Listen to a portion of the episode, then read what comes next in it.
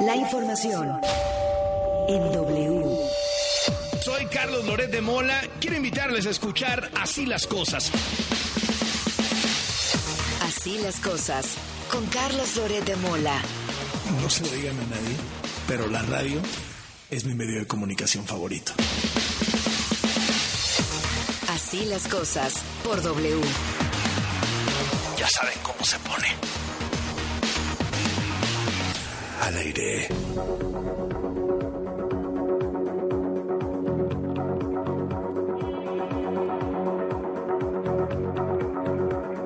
Una en punto de la tarde, me da muchísimo gusto saludarle.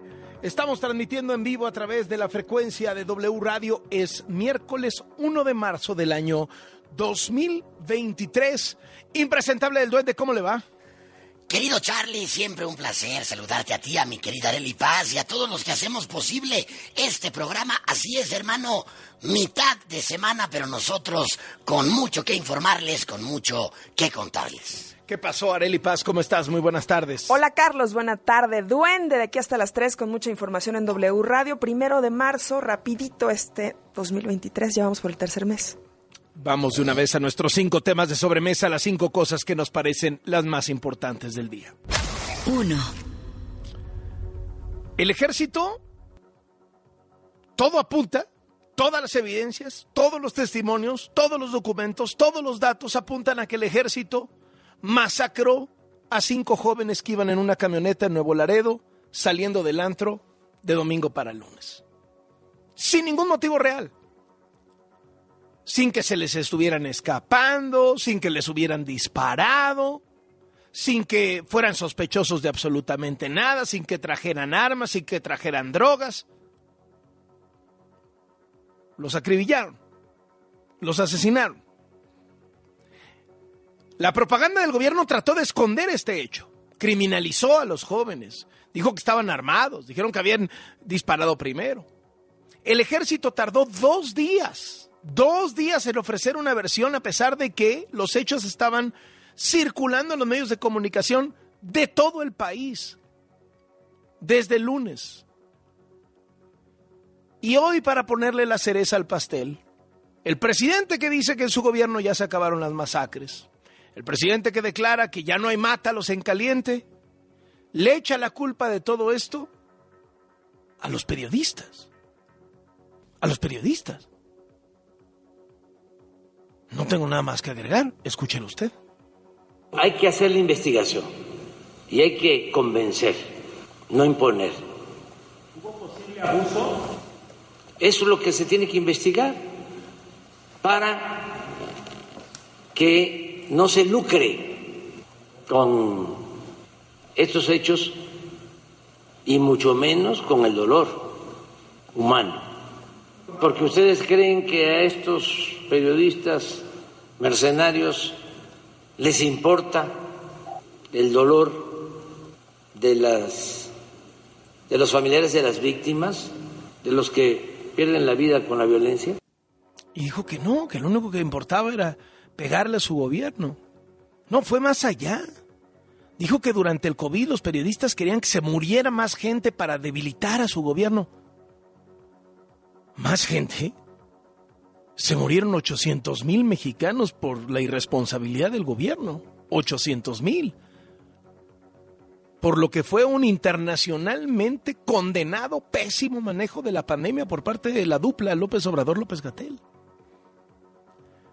Apenas ayer en la tarde, días después de la tragedia, el ejército salió a reconocer que pues sí había disparado contra los jóvenes, que están investigando al personal militar, según la defensa, los elementos del ejército realizaban labores de reconocimiento en la región cuando se percataron que una camioneta sin placas circulaba a exceso de velocidad y con las luces apagadas. Esto ha sido desmentido. Dicen que escucharon un estruendo cuando iban a detener a los jóvenes. Nunca dijeron qué tipo de estruendo. ¿Qué es un estruendo? ¿Un disparo? ¿Un petardo? ¿El mofle de la camioneta?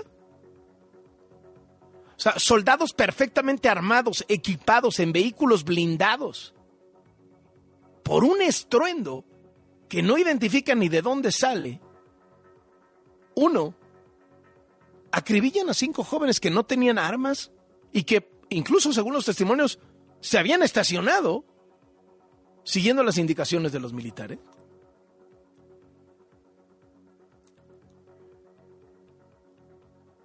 Señalan que cuando los militares se acercaron, se percataron de una camioneta tipo pick-up con siete personas y dispararon. Eso dice el comunicado de la defensa. El ejército aseguró que ya tiene una coordinación con la Fiscalía General de la República para colaborar en las investigaciones e integrar la carpeta correspondiente, que se está coordinando también con la Comisión Nacional de los Derechos Humanos para facilitar las indagatorias y tener un diálogo abierto con las familias para brindar la atención que se requiera.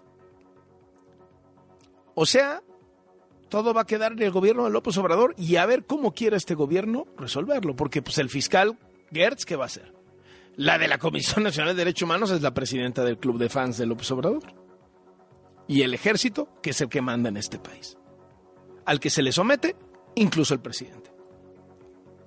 Ayer en este espacio, Raimundo Ramos, el presidente del Comité de Derechos Humanos de Nuevo Laredo, nos dijo que militares manipularon la escena del crimen y que si se trataba de detener a los jóvenes, hay protocolos antes de comenzar a disparar a matar, como lo hizo el ejército. Al menos 80 disparos contra los jóvenes que salían de una fiesta. O sea, tienen que disparar primero hasta las llantas del vehículo.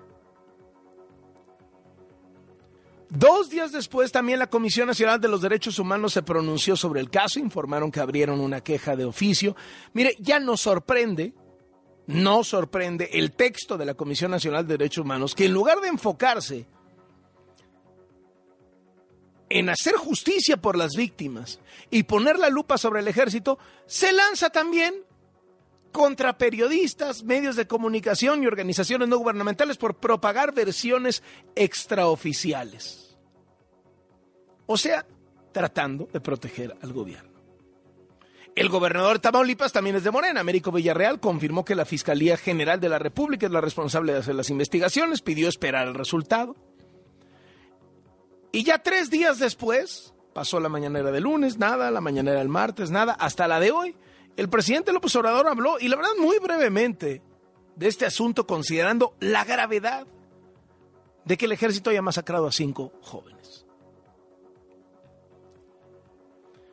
López Obrador fue muy cauteloso en su respuesta. Le hicieron una de estas preguntas muy cómodas, criminalizando a los jóvenes diciendo casi, oiga, pero ¿verdad que eran delincuentes? ¿Pero verdad que estaban huyendo? ¿Pero verdad que no sé? ¿No? Fue cauteloso el presidente, escuche. A propuesta del secretario de la Defensa, Crescencio Sandoval González, se pidió la intervención de la Comisión Nacional de Derechos Humanos para que se investigue el caso. Incluso las autoridades militares ya están también coadyuvando en la investigación para que si resultan responsables los miembros del ejército sean castigados. Lo mejor es eh, dejar las cosas en claro, no ocultar nada. Dijo que en su gobierno no habrá impunidad. Este no es el gobierno de Fox o de Calderón, no es el mátalos en caliente. Aquí se respetan los derechos humanos, de verdad. Y todos estos falsarios, Álvarez y Casa y todos ellos, que se callaron y que incluso avalaron el narcoestado, narcoestado que imperó desde Fox a Calderón y continuó después. Pero el acuerdo se da desde Fox y tiene su momento estelar durante el gobierno de Calderón. Y no estoy inventando nada. Y luego, luego desvió el tema al terreno que le gusta, el terreno político polariza el presidente. No, se politiza, se informa, se orienta, se concientiza, se predica con la verdad. Se predica con la verdad. La violencia se vive en México de norte a sur. Ayer se volvió viral un video en el que vemos a alumnos de la primaria Emiliano Zapata en Cintalapa, Chiapas, resguardarse pecho tierra para que no los alcanzara una bala. Escucha. Todos, todos al suelo, tranquilos. Calmados, ya les hablé a su papá que vengan, que vengan por ustedes, calmados. ¿Vale? Calladitos. Mientras escuchan disparos, los niños tratan de resguardarse acostados en el piso. Su maestro trata de calmarlos. Pero no, pues esto, de esto no se habla en la mañanera. En la mañanera se habla de otros temas. Vamos al siguiente de sobremesa. 2. Bueno, ayer Ricardo Monreal culpó a Santiago Krill de que no se hubiera publicado el plan B en el diario oficial de la Federación, que no lo había firmado el panista Santiago Krill, que por eso no podían interponerse los recursos ante la Corte de la oposición, del INE, de la sociedad civil, etcétera. Contestó Santiago Krill, es que me la mandaron incompleta, me la mandaron mal, pero ya me reuní con los partidos y ya la firmé y aquí está. Bueno, entonces ya todo listo para que el presidente López Obrador la publique. Y hoy el presidente dijo que su secretario de Gobernación ya recibió el plan B y que lo publican hoy en la tarde o mañana temprano en el diario oficial de la Federación para que entre en vigor y puedan de inmediato presentarse los recursos de impugnación ante la Suprema Corte que tendrá la última palabra. Hoy se informó que la Suprema Corte de Justicia de la Nación admitió a trámite la controversia del INE contra el Plan B. Y el presidente siguió descalificando las manifestaciones de este domingo a favor del INE y a favor de la democracia. Se lanzó otra vez contra Estados Unidos, ya ve que el gobierno de Estados Unidos, la Secretaría de Estado y USAID, eh, legisladores, han estado diciendo hay que defender al INE, hay que dotar al INE de suficientes recursos, es muy mala idea pegarle al INE, es decir, han estado en contra del plan B y a favor de las marchas, de las manifestaciones de este domingo. Y entonces, ¿qué dice López Obrador? Que le pega a Estados Unidos, usa como, como arieta el tema García Luna, que fueron cómplices de García Luna, y que hay más democracia, justicia social en México que en Estados Unidos, que hay menos discriminación, hay más cultura y más fraternidad. Descalificó, por ejemplo, al senador del Partido Demócrata, Bob Menéndez, quien políticamente ha ido escalando, eh, dijo, sacando raja política del dolor del pueblo cubano, dijo López Obrador. Ya sabe que López Obrador defiende a la dictadura cubana. Nuevamente descalificó las movilizaciones del domingo a favor del INE y criticó a los organizadores, a quienes volvió a llamar conservadores, hipócritas, corruptos, otra vez contra el Wall Street Journal. Ya sabe, por cierto, no solo fue el Wall Street Journal. Hoy, hasta el Financial Times pone en su portada, yo creo que el Wall Street Journal y el Financial Times son los dos periódicos financieros más influyentes del mundo. Ahorita hablaremos de eso. El presidente del INE, Lorenzo Córdoba, advirtió frente a la American Society de México que las reformas electorales del Plan B de López Obrador son peligrosísimas para la viabilidad democrática y se está abriendo una puerta para que organizar unas elecciones sea un problema. El exgobernador de Tamaulipas, Francisco Javier García Cabeza de Vaca, respondió tras el fallo de un juez que le anuló la orden de aprehensión que tenía en su contra y dice Cabeza de Vaca que es un perseguido político. La resolución de un juez federal que me da la razón y que confirma lo que siempre les dije. Fui inculpado hace casi dos años por delitos que no cometí, que soy inocente de lo que se me acusó y que hoy la justicia me vuelve a dar la razón. Esta sentencia judicial nos demuestra, insisto, que fui víctima de una persecución política basada en pruebas falsas. La Fiscalía General de la República anunció que va a impugnar el amparo concedido al exgobernador de Tamaulipas. Dice que además va a proceder contra el juez. O sea, ya sabe que cada vez que un juez le da revés a la Fiscalía General de la República, la Fiscalía amenaza con meterla a la cárcel al juez. López Obrador criticó también el fallo a favor del exgobernador de Tamaulipas y avaló la decisión de la Fiscalía. Es parte de la decadencia del Poder Judicial. No se ha podido reformar ese poder que viene del antiguo régimen y está infectado, plagado de corrupción es un poder judicial que se fue construyendo para proteger a corruptos y a las élites del poder económico y del poder político en nuestro país.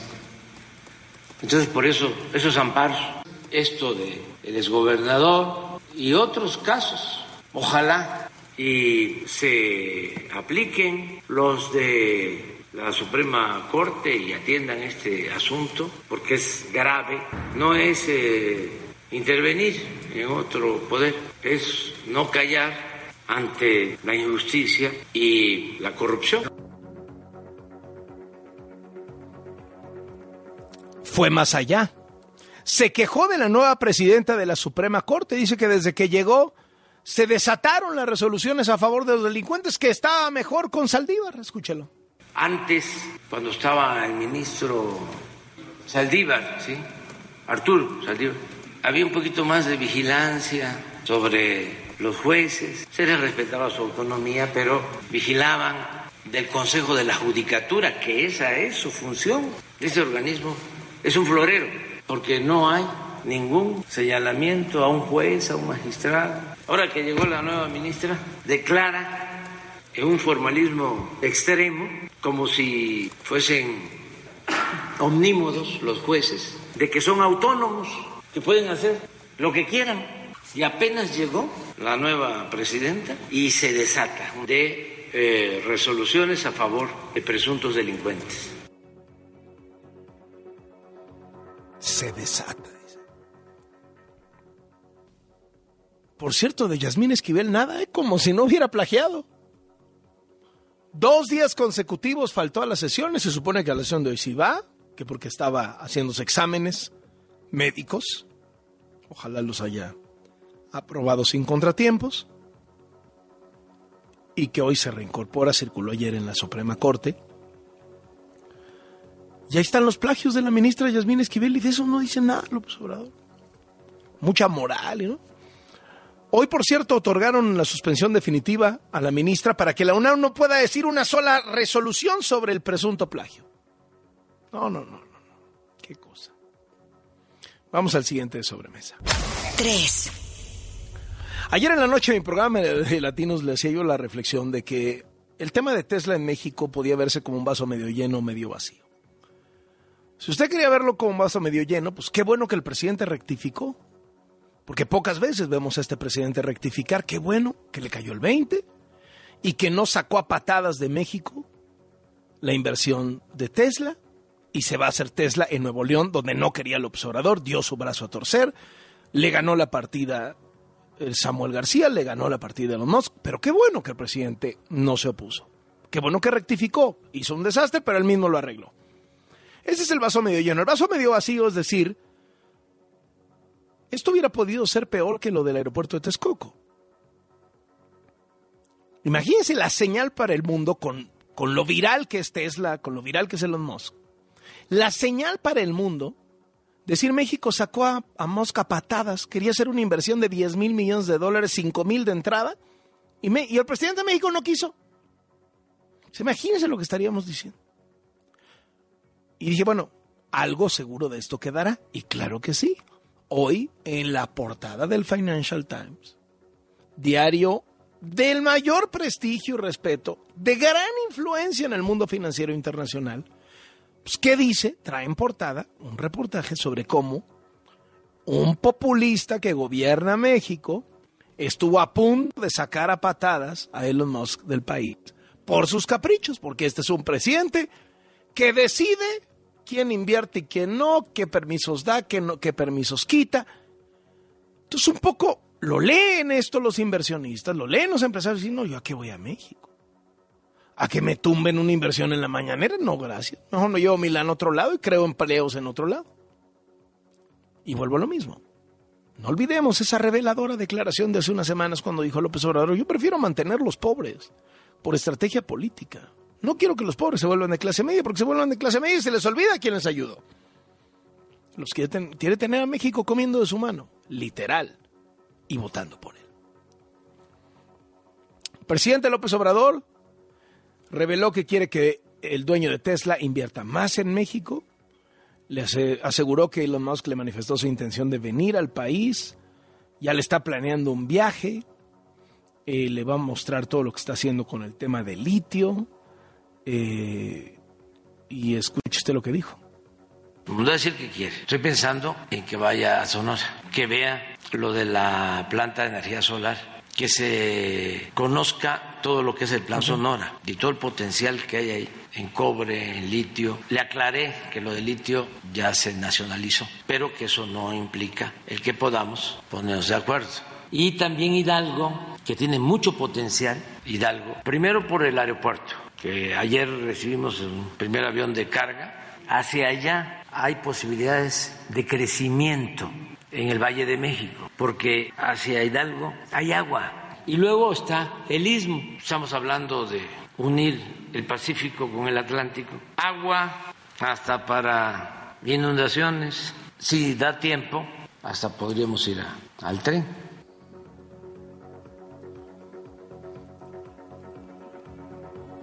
Un avión de carga y va el presidente. No, no.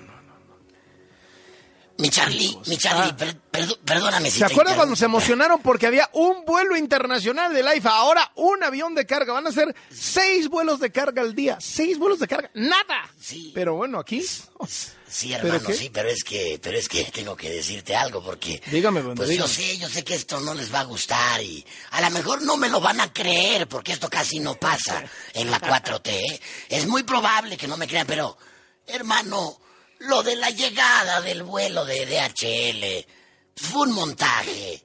Fue Ah, sí. un montaje, hermano. ¿Qué El vuelo llegó un día antes, hermano. O sea, Llegó un día antes, aterrizó y para la ceremonia nada más, nada más dio una vueltecita en el aire, ¿no? Un montaje Es más de López. Obrador. Sí, sí, mi Charlie, mientras el presidente ponía un tuit diciendo arribo del primer vuelo de carga de la empresa DHL al AIFA, esto pues eh, lo puso a- ayer, al- por ahí de las 11 de la mañana. No, pues desde antier llegó el avión, mi Charlie. Estaba ahí estacionado. O sea, no fue real. Esto es un montaje más de la 4T. bonito, qué El- bonito. desde el lunes, desde el lunes 27 llegó el vuelo eh, procedente de, de, de Austin, Charlie, con, con de supuestamente carga de, de DHL, pero pues no era, no era el real, hermano. Era, es, es un, es un montaje, porque pues lo dijeron. Era el vuelo eh, N311 GT de DHL que había llegado desde el lunes. Pero pues hay que tomarse Hasta, la hasta foto. el director de HL lo explicó, ¿no? Pues, Sí, sí, sí, digo, a ver, ya Po- está. Pobre, a ver, a ver, yo me compadezco de los directores de las aerolíneas de pasajeros y de carga. Pues, están siendo extorsionados por el presidente, ¿no? Pues, ¿no? Son víctimas de extorsión, pero bueno, pues ni modo. Gracias, Duende. Vamos con Valeria Moy. Valeria Moy encabeza el IMCO y es comentarista financiera de este programa. Ya sabe usted que López Obrador dice que es casi vende como éxito suyo lo de las remesas. Si también estuvieran también las cosas en México, como él dice, pues no habría tanta gente saliendo del país, no entrarían tantas remesas. Valeria, ¿cómo te va? Hola Carlos, déjame darte otra nota antes de las remesas que acaba de salir en el informe trimestral de Banco de México. Banco de México acaba de corregir a la baja su expectativa de crecimiento para México para este año. Banco de México estimaba que México crecería entre 1 y 2.6%. Así de amplio era el rango, ¿no? Con la estimación central era de 1.8%, entonces decíamos que Banco de México estimaba que México crecería este año 1.8% y acaban de presentar el primer informe y ya dijeron que no va a ser 1.8%, sino un rango de entre 0.8 y 2.4, es decir, un escenario central de 1.6%. Llama la atención esto, Carlos, porque hay algunas otras instituciones, como por ejemplo Bank of America o BBVA, que han subido un poquito la expectativa de crecimiento. Banco de México lo que está haciendo en este momento es recortar la expectativa de crecimiento no únicamente para 2023, sino para 2024. Algo está viendo eh, Banco de México, en particular Estados Unidos, y esa posibilidad de recesión que yo sinceramente no veo que se concrete, pero ve algunos datos de Estados Unidos que le preocupan. Así que un recorte importante a la expectativa de crecimiento. Y ahora sí, Carlos, vámonos con remesas. Pues, ¿qué te digo? Otro enero impresionante para las remesas. Es el enero más alto desde que tenemos datos. Ya sé que cada mes digo esto, Carlos, pero cada mes se van rompiendo récords, ¿no? Entonces, en enero de este año entraron por remesas 4.406 millones de dólares. Es la cifra más alta para un enero desde 1995, que es cuando empezamos a llevar esta este, contabilidad. Es un incremento anual, comparando enero con enero, de 12.5%. Y lo que llama la atención, Carlos, de este número es que se incrementó sobre todo el número de transacciones, más que el monto de la transferencia promedio, lo que se incrementó en 11% es el número de transacciones que se hicieron. Algo está pasando en ese sentido, también hay que decirlo, lo hemos dicho aquí, pues los migrantes, los que están enviando estos dólares, pues cada vez tienen que enviar más, porque como el tipo de cambio, pues les da cada vez menos pesos por esos dólares, las familias en México piden más dólares, para tener los mismos pesos. Entonces, algo está sucediendo ahí con las remesas y algo que me parece que no tenemos que perder de vista, Carlos, sobre todo con este dato de Tesla y ahorita que estamos todos muy contentos por la llegada de esa inversión, es que durante 2022 entraron más dólares al país, entraron 66% más dólares al país por remesas que por inversión extranjera directa. Es decir, están entrando miles de millones de dólares vía remesas que al final del día se van a consumo en lugar de estar entrando por inversión extranjera directa, que es lo que al final del día se va pues a capacidad productiva del país, ¿no? Entonces yo creo que ahí hay un dato que tendríamos que leer con mucho más detalle porque algo podremos deducir de esa información. Y en otro dato que había hecho mucho ruido, Carlos, te acordarás de este aumento programado en las tarifas de las carreteras. Bueno, pues hoy se echaron para atrás. En teoría, las carreteras tienen que ir subiendo de precio conforme aumenta la inflación. Entonces, hoy iba a empezar el incremento de 7.82% en la red federal de carreteras, en la red federal de Capufe. Ya se echaron para atrás, Carlos, dijeron que siempre no, que por el momento no va a haber aumento en las carreteras. Entonces, las carreteras más usadas, ya sabes, México-Acapulco, México-Querétaro, México-Puebla, no van a subir de precio y que en el momento que vaya a haber un aumento, pues nos lo avisarán con la debida antelación, pero se suspende este incremento en el precio de las carreteras que se iba a dar hoy mismo, Carlos. Muchísimas gracias, Valeria, gusto saludarte. Igualmente, un abrazo. Hasta luego, una con 26. 4. Tragedia en Grecia. 36 personas murieron y al menos 85 resultaron heridas por el choque de dos trenes al norte del país. Un tren era de pasajeros, otro era comercial. Viajaban más o menos 350 personas y 20 trabajadores. Aparentemente los dos trenes iban circulando en la misma vía y chocaron de frente, imagínense eso. Y aparentemente fue un error humano. 36 muertos. Y luego en Irán, se reportó que 700 alumnas han sido envenenadas con gas tóxico desde noviembre hasta la fecha, aparentemente por grupos que se oponen a que las mujeres estudien. Aunque ninguna ha muerto, sí se reportan intoxicaciones y malestares generalizados. Afortunadamente ninguna ha muerto. Muchas han sido hospitalizadas con náusea, con vómito, con fatiga extrema. Ayer se reportó otro de estos ataques que afectó a 35 alumnas. Ojo, 700 alumnas como víctimas. Este último se registró en una escuela de niñas en Pardiz, muy cerquita de Teherán, la capital. Los primeros casos ocurrieron en noviembre en la ciudad de Qom. Los sospechosos utilizan compuestos químicos que los mezclan en casa por ahora se ha descartado que sean sustancias militares, pero el Ministerio de Salud sí sospecha de ataques sistemáticos e intencionados contra chavas que solamente quieren estudiar en Irán. qué cosa. Y no descarte que mucha gente en el gobierno, muchos extremistas de los que están ahí, estén felices con esto. Y a ver si no, también están detrás, de muchas maneras. Último de sobremesa. Cinco. Y es contigo, mi querido Beto Lati, ¿cómo estás? Querido Carlos, qué placer saludarte con un gran abrazo y con información del abierto de Acapulco. Desafortunadamente, dos de las grandes caras que queríamos ver ahí, es parte del tenis evidentemente, es parte del deporte, no pudieron acudir. Y es parte también de un calendario muy abultado, muy extenuante, muy difícil. Los tenistas ya no saben cómo para mantener el nivel de puntos que les acredita el ranking, porque si dejan de jugar torneos y partidos van cayendo en el ranking, ya no saben de qué manera. Y esta vez en Río de Janeiro la final fue entre el británico Cameron Norrie y el español Carlos Alcaraz. Alcaraz hacia el final del juego ya no estaba en condiciones, finalmente las pruebas al llegar a Acapulco ayer determinan que no puede participar, pero Cameron Norrie también ayer informa que no puede estar y es parte, mira, la organización del torneo Tú lo has visto, Carlos, has estado por ahí. Más no puede hacer para llevar a las mejores raquetas. Lo que tú no puedes controlar. Sí, claro, las ha llevado. Ha estado ahí Djokovic en algún momento, Nadal con grandes certámenes.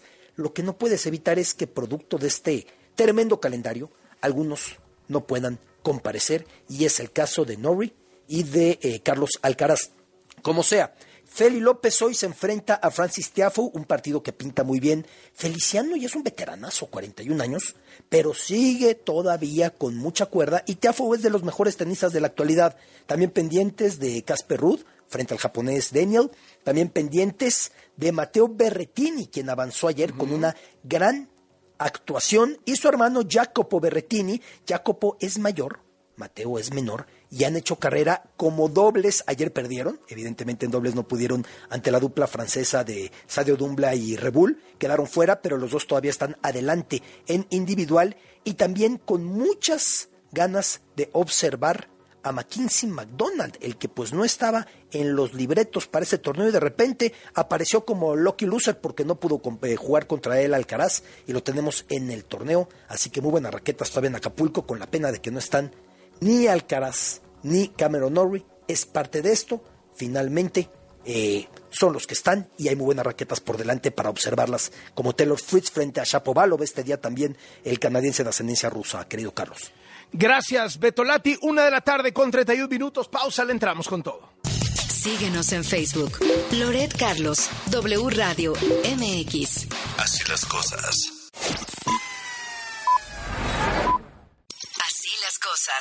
Con Carlos Loret de Mola. Síguenos en Instagram. Carlos Loret y W Radio-MX.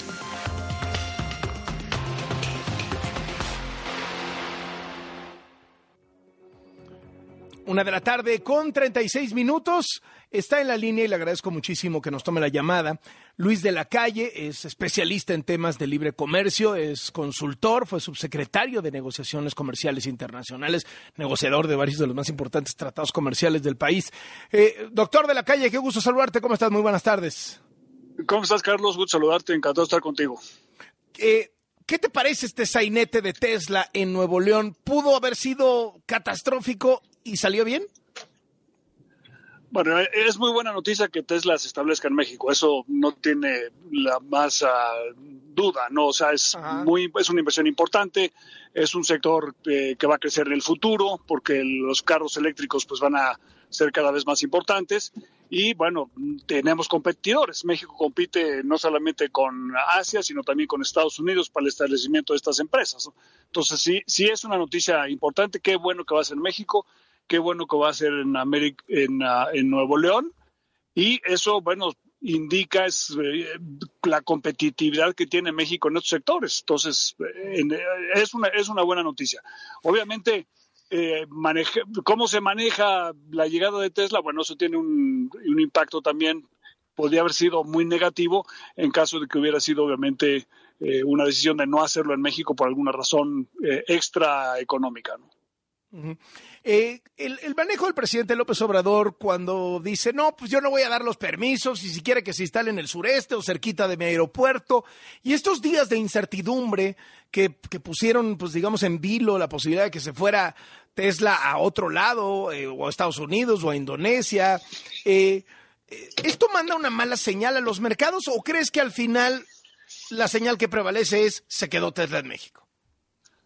Bueno, hay una señal positiva que es Tesla viene a México, ¿no? Y hay una señal eh, que no es positiva en el sentido de que se, da a entender que en México eh, las hay cierta arbitrariedad posible en la toma de decisiones y que se requiere el permiso de Palacio Nacional para poder invertir en un país, digamos, más competitivo, más uh, donde prevalezca el Estado de Derecho, pues las decisiones se toman con independencia de la, de la política y con independencia de lo que pueda pensar el presidente de un país. Entonces, eh, hay una parte, digamos, positiva y hay una parte negativa eh, en esto, ¿no? Entonces, el, el, involucramiento excesivo del Ejecutivo Federal, pues puede convertirse en un obstáculo para que se instalen inversiones en México cuando debería ser un poco al revés. Debería ser el primer promotor de que la inversión se instale en el país. ¿Realmente existía la posibilidad, en términos de cadenas de, suministro, etcétera, de instalarse en otros estados, de irse al sureste, de quedar cerquita del AIFA? Eh, hoy en día el sureste no tiene el equipamiento necesario, las condiciones necesarias para tener una inversión de esta naturaleza. ¿no? Eh, eventualmente algún día lo podrá tener, pero se tiene que hacer todavía un número importante de inversiones en uh, infraestructura de logística, en infraestructura de energía eléctrica, disponibilidad de gas natural, disponibilidad de talento, de ingenieros, de trabajadores especializados y todo el ecosistema que requiere para una operación de esta envergadura. Entonces, hay, en México hay algunos estados que podrían haber competido eh, exitosamente con Nuevo León, pero no muchos. ¿no? Eh, este tipo de inversiones requieren una serie de condiciones que no es, no es fácil de llenar, pero que en México llena. Y dentro de México, yo diría que hay a lo mejor seis o siete estados que podrían competirle con Nuevo León en algo así. Eh, ahora, ¿el AIFA se está volviendo eh, un aeropuerto de carga? O sea, al final terminará el AIFA siendo esto, un, un aeropuerto de carga. Bueno, eso no sabemos. El próximo presidente de México va a tener que tomar una decisión importante eh, y creo que hay tres posibilidades. Una es quedarnos con dos aeropuertos medianos, ¿no? Benito Juárez y, Santa Lucía. Eh, y cuando esté Santa Lucía, si es que llega a estar algún día con muchos vuelos, pues, veremos si se pueden cohabitar, ¿no? Segunda opción es decir, vamos a renacer eh, Texcoco, eso tiene un altísimo costo en el corto plazo porque tendrías que cerrar, construir primero Texcoco, eh, cerrar eh, Santa Lucía y cerrar Benito Juárez. Y la otra opción es decir, bueno, vamos a quedarnos nada más con un aeropuerto en la Ciudad de México y es entonces escoger entre Juárez o AIFA. Y no es impensable que desde el punto de vista financiero escoger AIFA y cerrar Juárez fuera una opción que a lo mejor se tendría que evaluar. Eh, la, la, opción otra hubiera sido mejor, dejar Texcoco, obviamente, y cerrar este AIFA y, y, y Juárez.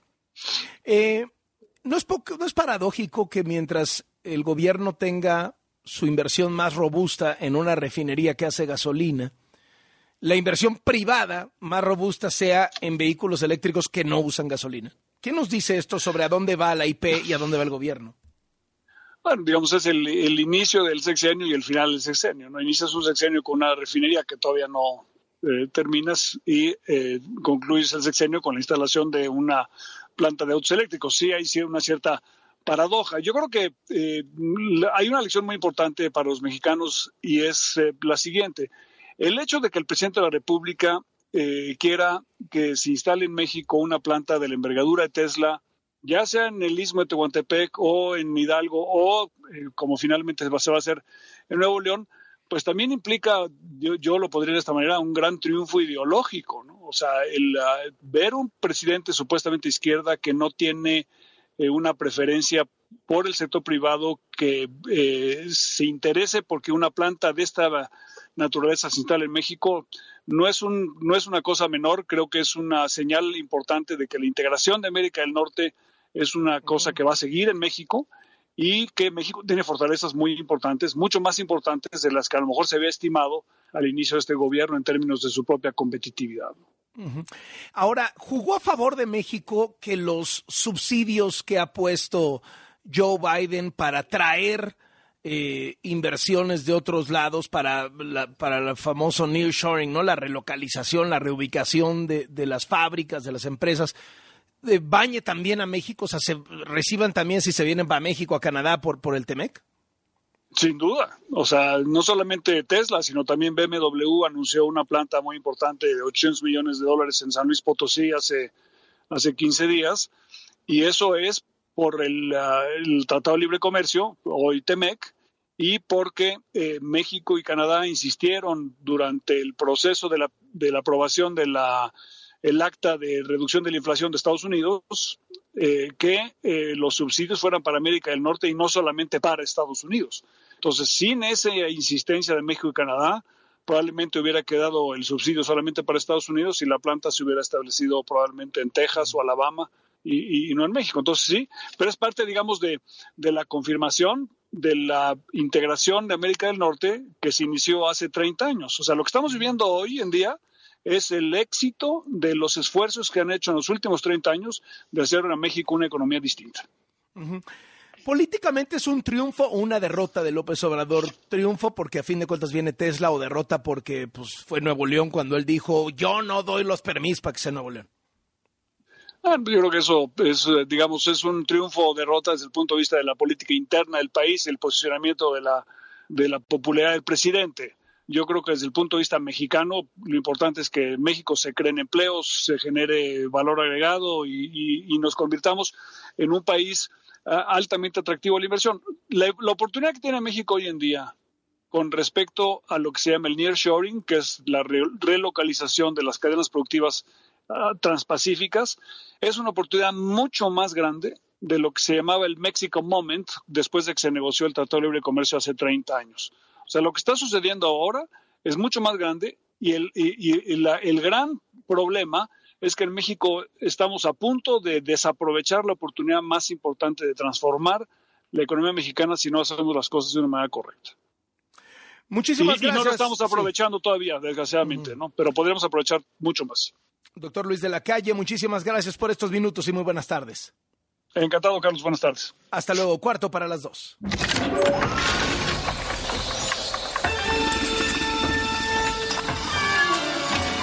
Llegó el duende. Aquí seguimos, querido Charlie, con toda la información en redes sociales, el hashtag, así las cosas con Loret. Antes de arrancar mi sección, hermano, déjame tiro al abrazo, por favor. Dame un abrazo, hermano. Feliz año, mi Charlie. Feliz año. Primero de marzo y estamos iniciando el año. No, no, no supiste la de Liz Vilchis. ¿No supiste la de Liz Vilchis? Hoy en la mañana arrancó su sección de quiénes quieren las mentiras y dijo, hoy es primero de marzo y estamos iniciando el año. Muy buenos días a todos. Ay, no, no, bueno, ya, ya, ya, sin palabras, sin palabras, vamos.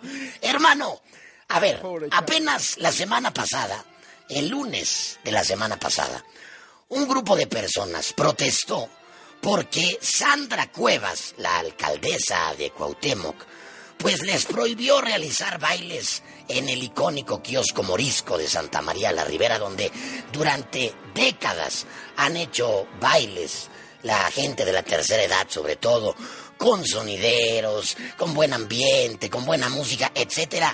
Pero la alcaldesa dijo, no, no, no, no, no, no, no.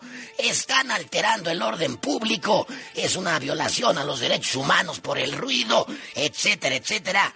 Y que los corre a todos. Bueno, esto la semana pasada. Ayer, a través de la cuenta de Twitter de la alcaldía Cuauhtémoc, la administración de Sandra Cuevas invitó a la población a un baile con grupos sonideros. O sea, no, ya no, de veras, no, no puede ser posible. Después de que la confrontación fue hasta golpes, llegaron a los golpes con los vecinos de la colonia Santa María la Ribera, pues para sacarlos, para sacarlos de ahí del kiosco. Pues la alcaldesa pone así, lo voy a leer textual, dice, tu alcaldesa Sandra Cuevas tiene el honor de invitarte a bailar y a disfrutar de grandes sonideros. Y pone ahí las bandas que van a estar, los sonideros que van a estar. Obvio causó polémica entre los ciudadanos al considerarlo totalmente contradictorio ya que pues la señora apenas los corrió la semana pasada, le dicen hipócrita, le dicen represora al convocar a un evento oficial de la alcaldía, mientras apenas desmanteló todos los eventos organizados por la misma población ahí de la Cuauhtémoc y les quitaron sus bailables. Sin palabras, yo creo que le dijeron, oiga, ya se nos vino todos, ya se nos vinieron todos encima, tenemos que hacer algo, pues organízate un, un baile con sonideros. Las contradicciones, mi Charlie, las contradicciones o la presión, o la presión. Oye, hermano, perdón, pero quiero comentar lo que, lo que sacaste en tu programa de ayer de Loret en ah, Latinos. Hermano, el, el tema del, del, del, nuevo estadio de las guacamayas de Chiapas, el equipo de béisbol de Pío López Obrador, el hermano del presidente de México. Es una vergüenza. Ni eso hace bien, ¿no? Ni eso, hermano. Abundan las filtraciones de agua, las fallas eléctricas, los errores de diseño, los, los campos de juego defectuosos, mal construidos, mal armados, mal planeados. Además, El inmueble quedó abierto a la calle, o sea, ni siquiera tiene puertas de acceso. Y obvio, esto representa un, un problema de seguridad que impide organizar cualquier evento ahí. Ojo, todo esto que aventaste ayer en tu programa lo documenta el propio ayuntamiento de Palenque, que dice, a ver, se contrató a una empresa para que revisara cómo estaba todo y encontraron que es un fracaso, que es, que es un fraude, que este inmueble, este proyecto, fueron 120 millones de pesos tirados a la basura, lo que le dio el presidente a su hermano, porque el estadio está, ahí están las imágenes, las presentaste ayer. No, bueno, Charlie, cualquier campo llanero que me digas tiene más posibilidades de tener un juego de béisbol que el estadio de las guacamayas de Chiapas. 120 millones de pesos tirados a la basura. Lo O sea, que servirían esos 120 millones de pesos en, ayuda al deporte. ¿Cuántas Ah. historias no hemos contado aquí de los deportistas que, se- que les quitaron sus becas, que le está presionando a Ana Gabriela sus Guevara, que no les dan sus equipos, sus uniformes? Pero pues Mm. es el estadio del equipo de Pío. ¿no? no, Hay no, prioridades. Bueno, bueno, nada más te la digo, te la dejo así, Charlie, porque anunciaron con bombo y platillo hace unos meses que ya lo habían terminado. ¿Sabes para qué ha servido el, el estadio? Para que entrene béisbol una escuela de la entidad. Para eso, para eso ha dado este, estos 120 millones de pesos que se gastaron en 2021 cuando se asignó el contrato de la construcción del estadio de las Guacamayas, el del hermano del presidente. Fracaso tras fracaso. No tengo nada más que decir, hermano, sin palabras. De verdad, sin palabras. Una vergüenza total esta administración. Otra vez, otra vez. No, no, una más, una más. De regreso a las cloacas. Regresaré.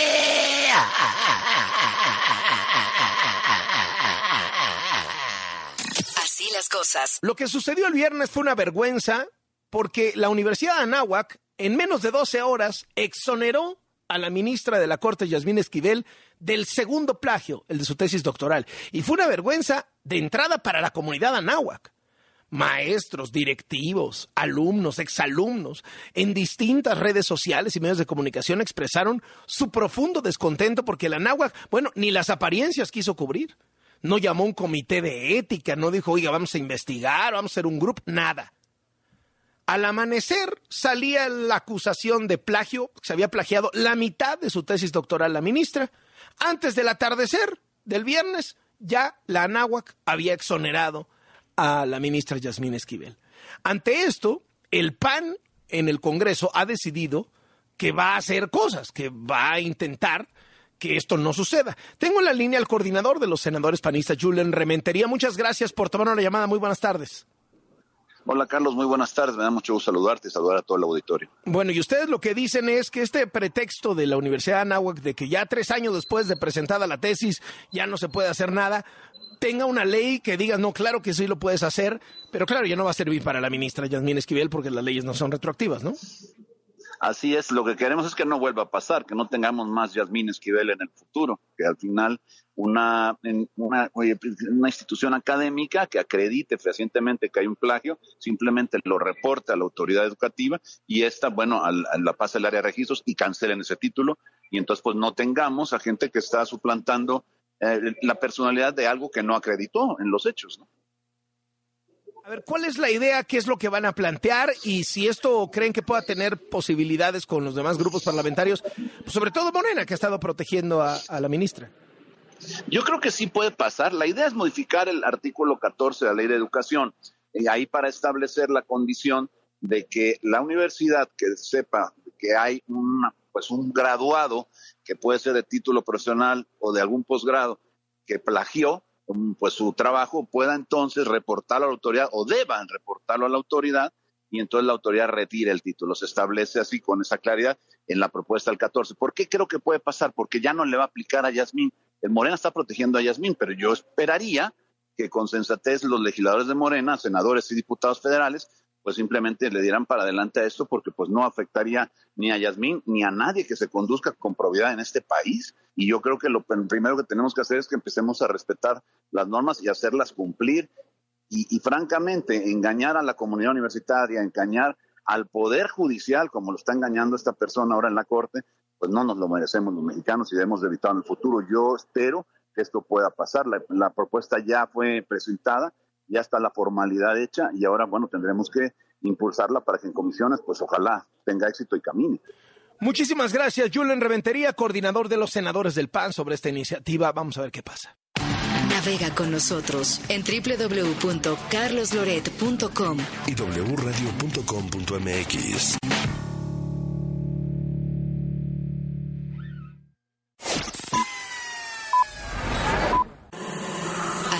cosas.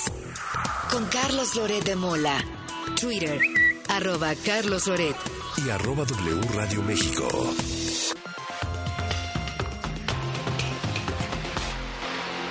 Está en la línea de W Radio el periodista tamaulipeco y director de Elefante Blanco, Carlos Manuel Juárez.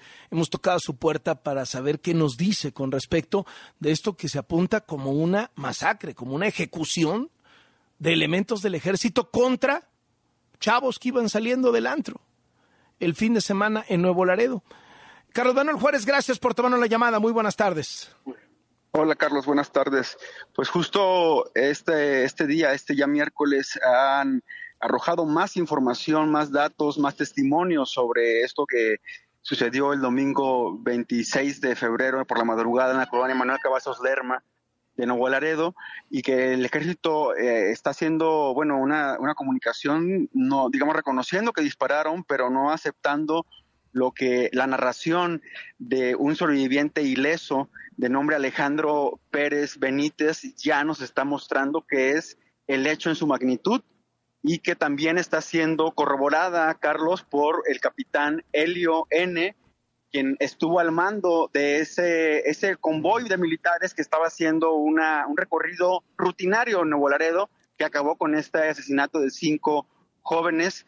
Eh, un, uno, uno herido de gravedad que está hospitalizado y otro más ileso. Hoy en la conferencia mañanera, pues trataron de sembrar ahí la versión de que si los jóvenes eran maleantes, que si los jóvenes venían armados y habían disparado, etcétera, etcétera. Es decir, tratando de, tirarle un manto protector al ejército. El presidente fue cauto, dijo que, que se iba a investigar y luego, luego se lanzó contra los periodistas. ¿Qué son, cuáles son los datos duros, los testimonios directos que el periodismo ha podido recolectar sobre este hecho en concreto, Carlos Manuel? Mira, Alejandro Pérez Benítez, que es hermano de otra de las víctimas, Gustavo Pérez Benítez, mencionó, ellos salieron a las 12 de la noche del, del domingo eh, rumbo a un bar de nombre Mr. Vic. Ahí estuvieron de 12 a 4 de la mañana. A las 4 de la mañana salieron del bar eh, y Gustavo Ángel eh, Suárez, quien es el dueño de la camioneta en donde fueron, fueron balaseados, y que también es ciudadano americano, ellos se dirigieron, digamos, él les ofreció llevarlos a sus casas a cada uno y fue cuando dijo Alejandro eh, que los militares los empezaron a seguir, eh, que después los alcanzaron y después dice que ellos se estacionaron y que una camioneta militar les pegó por detrás y después los rafagueó. Así fue lo que él menciona, que él se cubrió eh, debajo del asiento y que cuando salió del asiento lo que vio fue a sus amigos muertos y que vio también eh, a otros dos heridos eh, ya en la banqueta. Y lo más duro, Carlos, es este testimonio menciona eh, Alejandro Pérez que él bajó de la camioneta con las manos, digamos, estiradas, con las manos levantadas. exactamente. Y se hincó en el, en el suelo. Un militar se acercó a él, es lo que dijo Alejandro Pérez Benítez, de 21 años, y le dijo, ¿quieres vivir o quieres morir?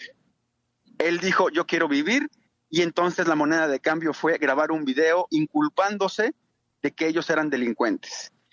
Esto, este testimonio es durísimo y eh, este, eh, este joven de 21 años, familiar de, una víctima mortal, está siendo protegido por su familia y, y también mencionarlo, eh, los abogados defensores de las familias habían, habían tratado de proteger la identidad de este, de este joven, sin embargo, ayer, tras el comunicado de la Sedena, en donde revela que hay un séptimo hombre en esa camioneta, es cuando Alejandro Pérez y la familia decide salir a contar lo que él vivió. Y lo que él vivió, Carlos, también importante mencionarlo, lo, lo acabamos de publicar hace unas horas en Elefante Blanco, no es muy distinto de, lo, de un reporte eh, policial homologado firmado por un capitán de nombre Helio y del cual resguardamos el apellido dado que está en las ¿Capitán del ejército?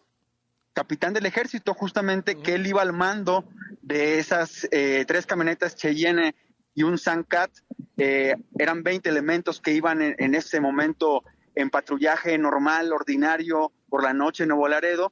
Este capitán habla eh, y bueno, coincide con el relato de que los militares eh, eh, vieron la camioneta, fueron detrás de la camioneta, pero no hubo ninguna detonación. Se habla de un estruendo, no se especifica si el estruendo fueron disparos, eh, y él menciona en este reporte policial que, la, que ya lo tiene la Fiscalía General de la República eh, en, su oficina en Nuevo menciona que cuando él se dirige a la camioneta para la supervisión, la inspección, después de que ya se había dado la balacera, pues ve que en esta camioneta no había armas, no había droga, no había municiones, no había nada que pudiera relacionar a estas víctimas con ser presuntos delincuentes. Qué bárbaro. ¿Y cómo han tomado el, eh, hay- entiendo que hay dos ciudadanos americanos entre las víctimas. ¿El consulado ha dicho algo? ¿Tiene usted reportes de que, de que se haya metido, etcétera? No hay, eh, no ha dicho nada absolutamente. Es una víctima, es una víctima solamente que es el dueño Una, de la camioneta. Lo que ha mencionado el padre, que el padre de, de- de Gustavo, Gustavo Ángel Sánchez, él fue el que, el que eh, enardecido, eh, pues eh, motivó a esta protesta que vimos el domingo, este enfrentamiento tan duro entre pobladores y el ejército. No ha dicho nada, el consulado no ha mencionado tampoco nada. El cuerpo de Gustavo Ángel eh, fue trasladado a Laredo, Texas, en donde se está velando y sepultando. Otros cuerpos están siendo velados eh, en México, eh, en Nuevo Laredo y también en Hidalgo, Coahuila. Eh, hasta ahora no hay nada, digamos, del tema de- por, por el lado de Estados Unidos. Sin embargo, lo que sí hay son cuatro denuncias y también lo que ya se reconoce y es importante recalcarlo, está el testimonio del capitán Helio que ya identifica a, las, a los cuatro soldados que dispararon en contra de la camioneta. Es muy importante mencionarlo. ¿Qué te pareció la reacción del presidente esta mañana y el comunicado del ejército ayer, dos días después de los hechos? Creo que va a haber, eh, este hecho se va a dividir eh, entre cuatro versiones, cuatro posiciones, eh, Carlos. Una es el de Alejandro Pérez, el sobreviviente ileso. Otro es el de el presidente que seguramente no va a aceptar que en este caso, como también en otros, como el de la niña Heidi Mariana, que también está siendo investigado el ejército por el asesinato, igual en Nuevo Laredo, eh, va a haber una postura de no reconocimiento de que, bueno, que hubo un abuso de la fuerza, que hubo un exceso total. También estará la otra posición, Carlos, el del capitán Helio, que él en ese reporte da muestra de cómo está actuando el ejército, de las condiciones en las que está eh, el ejército teniendo en estas en estos eh, seguridad eh, militarizada en todo el país y una cuarta que es la de la Sedena.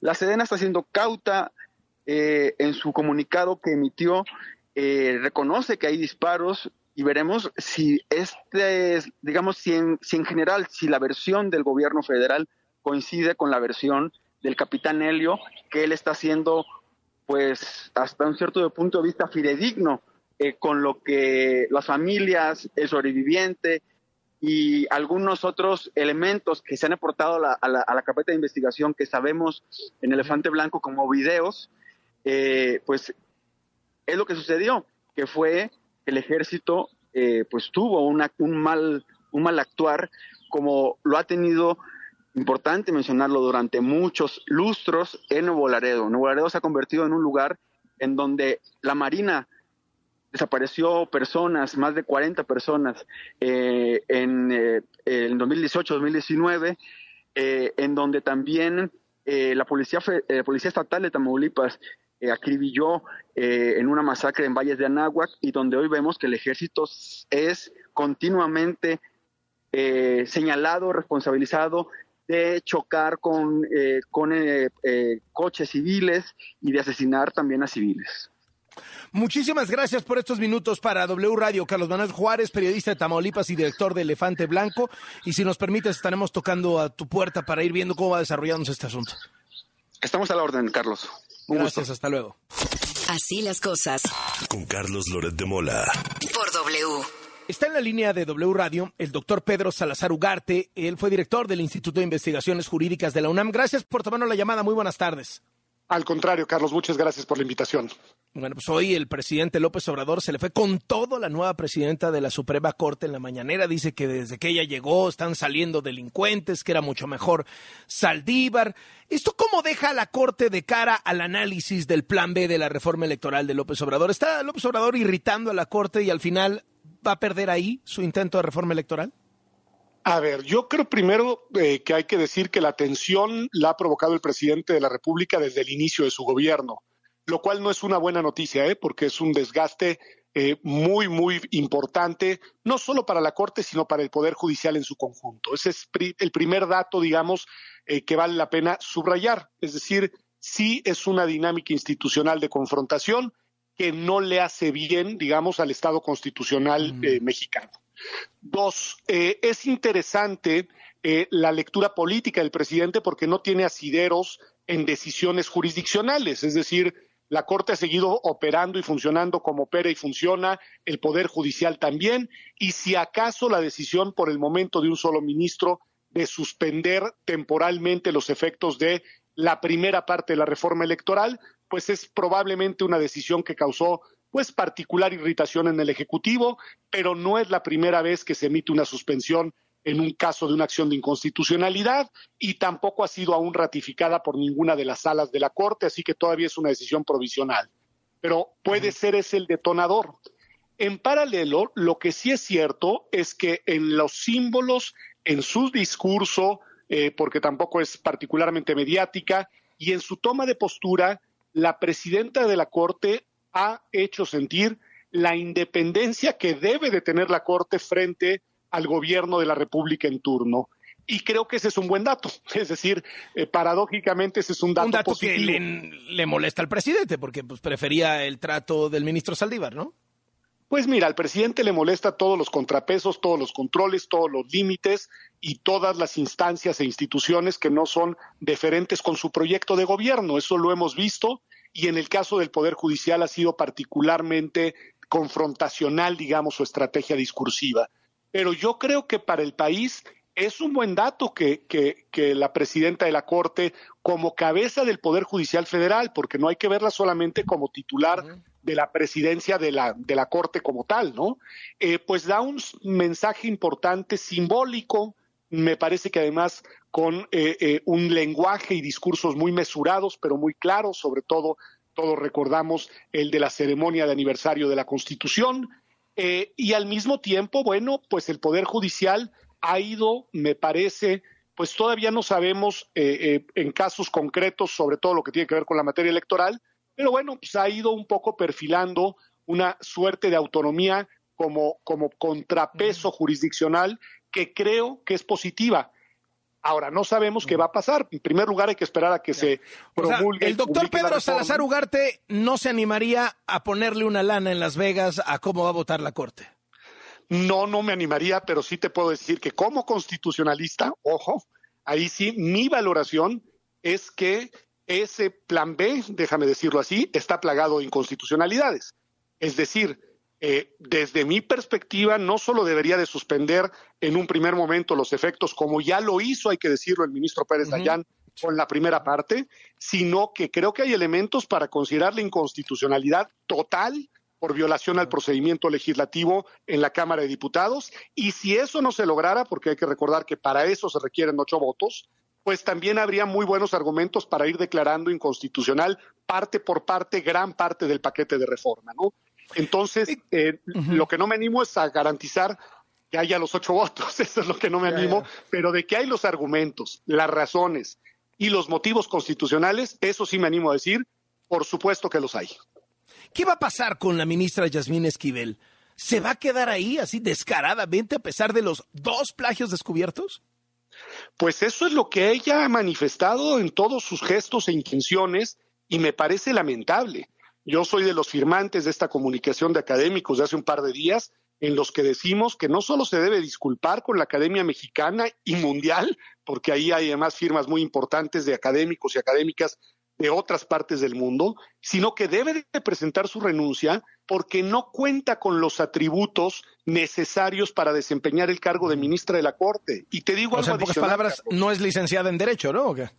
No es licenciada en Derecho, pero es además, eh, para, pero además para ser ministro hay que tener ministra en este caso, hay que tener una honorabilidad y una credibilidad pública aprobada. No es un cargo cualquiera el de ser un juez constitucional. Y la honorabilidad y la fama pública en ese tipo de cargos son, digamos, un requisito constitutivo del cargo. Y hay algo adicional, Carlos. El presidente de la República ha salido en su defensa de manera pública y de manera absolutamente transparente, casi casi diciendo ella es parte de mi proyecto, de la Es mía. transformación, etcétera. Y en ese sentido, ese solo hecho, pues lo que hace es que rompe con el principio de independencia que es necesario para la imparcialidad en la impartición de justicia. El mismo presidente ha, digamos, de alguna manera eh, manifestado que ella no es una ministra independiente, sino que es una ministra alineada con su proyecto político y ese solo hecho es una causal, digamos, de no idoneidad para ocupar el cargo de jueza constitucional. Ahora, Así que son las cara- dos cosas, ¿no? Sí, de cara a la votación de la reforma electoral, si queda muy cerrada y resulta que el voto de Yasmín Esquivel es lo que define que ganó López Obrador, ¿no es impugnable si luego le, le retiran la licenciatura o, algo pasa de esta naturaleza y termina saliendo? Pues mira, no hay ningún tipo de procedimiento que yo conozca y no hay ningún tipo de precedente que tampoco conozca de que se pueda impugnar una decisión última de la Corte en materia de acciones de inconstitucionalidad. La Corte es la última instancia y si no se logran los ocho votos, no se logra la declaratoria de inconstitucionalidad. Lo que sí podemos decir, Carlos, que previsiblemente si hubiera una votación, digamos, de siete votos y cuatro eh, por la constitucionalidad, eso, aunque no valdría para declarar la inconstitucionalidad de las normas, sí sería un mensaje muy poderoso para los jueces y para los tribunales que van a conocer otro tipo de recursos, porque en un primer momento será la Corte quien lleva el protagonismo en las acciones y controversias, pero de manera muy, muy, muy cercana en el tiempo, casi simultánea, es previsible que lleguen amparos a los juzgados federales, ¿no? Amparos que primero tendrán que lograr la procedencia, que no es fácil en materia electoral, pero bueno, seguramente se presentarán. Y luego habrá también una batería de juicios ante el Tribunal Electoral del Poder Judicial de la Federación. Así que, aunque nos fallaran los ocho votos, creo que un mensaje de siete votos sería un mensaje muy potente para los tribunales, eh, que no es en ningún sentido vinculatorio ni obligatorio, pero que de alguna manera me parece que daría un sentido de cuál debe de ser la interpretación correcta, a pesar de que hubieran cuatro votos de bloquea, que espero que no los haya, pero que podría haberlos, ¿no? Podría haberlos. Hubo cambio de abogado general en UNAM. eh, ¿Qué se espera del nuevo? ¿Qué quiere ser este nuevo perfil? A ver, es un eh, investigador del Instituto de Investigaciones Jurídicas que tiene además de una experiencia jurídica muy, muy acreditada, experiencia también en el sector público en distintos momentos, como él mismo decía ayer, ha salido y entrado de la UNAM. Es muy sólido, es un hombre además con mucha capacidad de diálogo, es una persona que fue consejero universitario, a mí me tocó trabajar con él cuando yo presidía la Comisión de Legislación Universitaria de la UNAM y fue la verdad un consejero muy participativo, muy atento, muy estudioso y con mucho criterio jurídico. Así que eh, yo espero que Hugo Concha, y le deseo que así sea, va a ser un muy buen abogado general de la ¿Por, UNAM. por qué el cambio? ¿Por qué el cambio? Pues no lo sé el por qué, lo que sí sé cuál es el contexto, como lo sabemos todos, ¿no? El contexto es este en ¿La el cual sucesión en la UNAM? ¿O lo de Yasmín? pues yo creo, yo creo que las dos cosas. Yo creo que por un lado, eh, lo, lo de Yasmín, que bueno, pues las interpretaciones de la abogacía general en el tema fueron polémicas dentro y fuera de la universidad. Me imagino que eso implicó un desgaste inevitable para un buen abogado general. ¿eh? Alfredo Sánchez Castañeda fue un buen abogado general, pero bueno, pues hubo un desgaste que yo creo que de cara a la ruta de cierre de la rectoría, pues requiere el rector, pues un equipo, digamos, que no tenga desgaste y que pueda acompañarlo hasta el último minuto de una rectoría que ahora sí ya podemos ver cuál es el, el- el final de la misma en el horizonte. ¿no? Muchísimas gracias por estos minutos para W Radio, doctor Pedro Salazar Ugarte, director del Instituto de Investigaciones Jurídicas de la UNAM. Muy buenas tardes. Buenas tardes, Carlos, y gracias a ti. Hasta luego. Hasta luego. Estás escuchando. Así las cosas con Carlos Loret de Mola por W. La periodista Adela Navarro encabeza el semanario Z de Tijuana, que ha hecho una contabilidad de cómo van los homicidios en el sexenio de López Obrador comparándolo con los sexenios de Peña Nieto y Felipe Calderón, muy a cuento últimamente. ¿Y cuáles son los peores estados y los mejores? Qué gusto saludarte, Adela. ¿Cómo te va? Muy buenas tardes. Muy buenas tardes, Carlos. ¿Cómo estás? ¿Qué te salió? ¿Está más violento este que ningún otro? Sí, por supuesto. Eh, para empezar, hay, un, hay una cifras que presenta el gobierno de la República que no, no, no son acordes con la realidad. El gobierno dice que en los cuatro años de, de, la administración del presidente Andrés Manuel López Obrador han sucedido en México 136 mil asesinatos, cuando la realidad es que son 140 mil 532 de acuerdo al conteo de Z, que valga decirlo, lo hacemos desde la presidencia del doctor Ernesto Cedillo Ponce de León. Y en comparación con los primeros cuatro años de las últimas dos administraciones, pues sí hay una, una distancia en los números considerables. Por ejemplo, en los cuatro primeros años de la presidencia de Calderón se reportaron 60.690 muertes violentas. En los primeros cuatro años de la presidencia de Enrique Peña Nieto fueron 88.481 y en los primeros años, los primeros cuatro años de López Obrador son 140.532. Entonces hay del o sea, trae más del doble, más del doble que, que Calderón y pues que como Así es. 60, 70% más que Peña. Así es, así qué es. Cosa, qué cosa. Oye, eh, López Obrador ha dicho que todo esto es culpa de García Luna, que todo es esta, esta, bola de nieve que fue creciendo y que él ya logró frenar esta ola de nieve, que ya está empezando a bajar el tema de los asesinatos. ¿Coincide con los datos? No, por supuesto que no. De hecho, fíjate, en, en un promedio en, en, los, en el gobierno de Calderón había entre 15 mil asesinatos, 18 mil asesinatos por año. En un promedio de la presidencia de Enrique Peña Nieto eran 23, 25, y en un promedio de, de López Obrador van de 30 a 35 mil, ¿no? Por año los fallecidos. Entonces, lo que está desbordado es la criminalidad organizada que este gobierno, como los anteriores, pues no han podido contener. Entonces, el crecimiento del cártel Jalisco Nueva Generación o el cártel de Sinaloa, pues nos lleva a estas cifras de la violencia en el país. Adela, eh, el tema de los estados, ¿dónde está peor y dónde no está tan mal? Eh, los estados más violentos en este momento son Colima, con 93 asesinatos por casi mil habitantes, Baja California con 63 asesinatos, Zacatecas, Morelos, Sonora, Guanajuato, Chihuahua, Michoacán, Guerrero, Quintana Roo. Son los estados más, más violentos del país. Uh -huh. en ese y orden. las ciudades más violentas es en ese orden. Las ciudades más violentas igual en ese orden de mayor a menor es Colima, es Zamora, Obregón, Zacatecas, Tijuana, Celaya, Uruapan y Juárez. Qué cosa.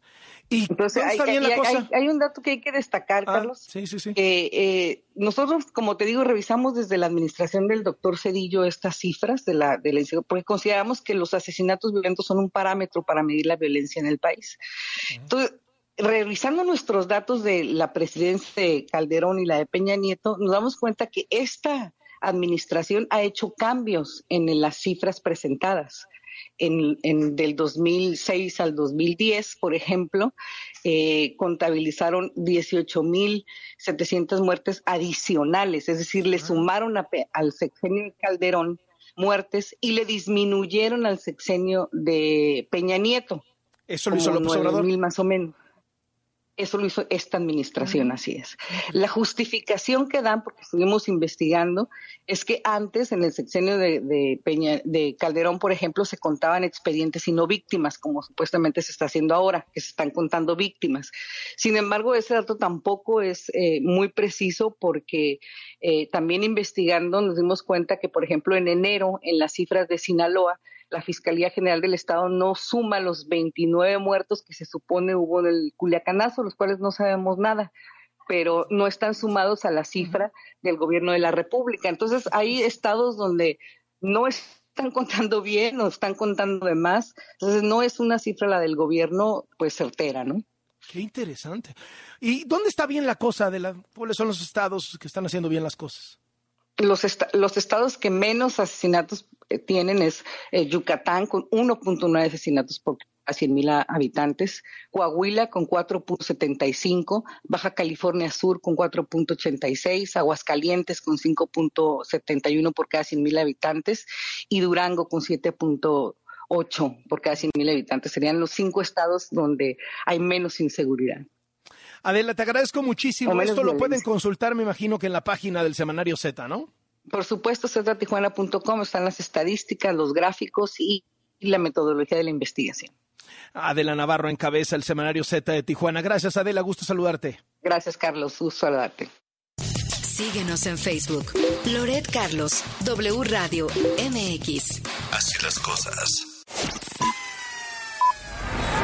Resumen de lo que tenemos justo en este momento. Areli Paz, vamos contigo. Lo que tienes que saber. En Así las cosas. Dos de la tarde con 30 minutos, la información en W Radio. Muy buena noticia para el INAI. Vero Méndez, muy buena tarde. Cuéntanos. Mucho gusto, Areli. ¿Qué tal? Muy buenas tardes. Hace un momento, con un año de retraso, el Pleno del Senado aprobó por mayoría calificada a Ana Yadira Alarcón Márquez y a Rafael Luna Arbizo como nuevos comisionados del Instituto Nacional de Transparencia y Acceso a la Información y Protección de Datos Personales. Fíjate que con estas designaciones se desactivó la posibilidad de que el INAI quedara inoperante.